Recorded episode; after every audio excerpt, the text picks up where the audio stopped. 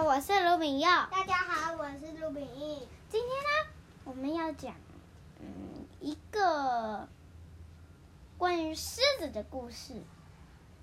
你们猜狮子有没有奶奶？有没有？嗯，应该有。答对了。耶!很厉害哦。嗯，但是呢，为什么这个跟狮子有关呢？今天就来讲猎人的舌头啊。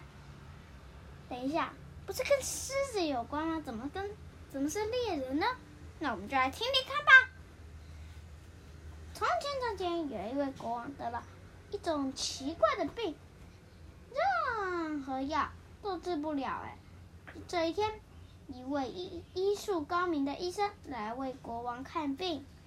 医生说：“国王，你的病需要喝狮子的奶才能痊愈哦。”呃，怎么达到狮子的奶呢？国王愁愁眉苦脸的问。最后啊，国王下命令喽。求世界上最聪明的猎人吧，请猎人来帮我找狮子的奶。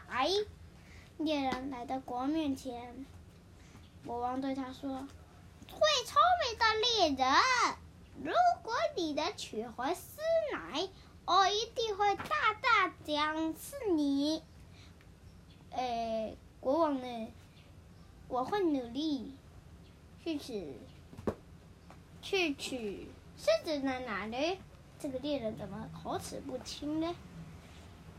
好，猎人回答时想着，呃，要是要如何才能安全拿到狮奶呢？来到狮子的洞穴前，猎人低声叫着：“我有办法啦！”猎人先去找只几只小狮子。来和母狮子玩，结果，母狮子也和猎人成为朋友嘞。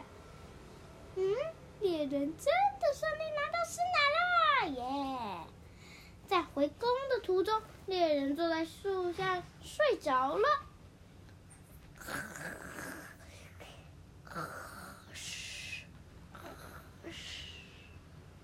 这个时候啊，猎人的脚说话了，他说。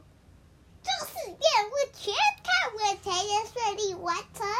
眼睛大声说：“哼，才不是呢！明明就是我。”呃，才不是，才不是，才不是，才不是！身体的各个部位都在说话。哇塞！嗯，等一下。诶，怎么只有舌头安静不出声呢？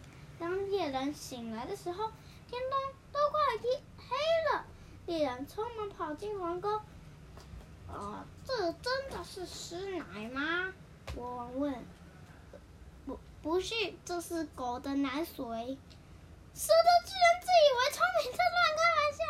什么？你这个该死的猎人！国王发怒了。呃，国王陛下，这是真的！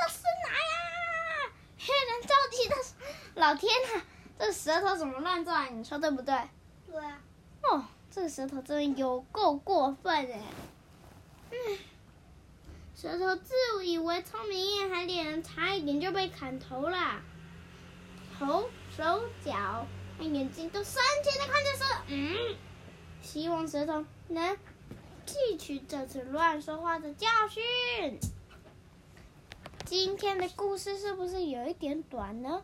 你说，短还长？嗯，中，是比较中吗？对啊。嗯，那你觉得要不要再听一个小故事？嗯，下一次。好吧，那就下一次喽。那下次见。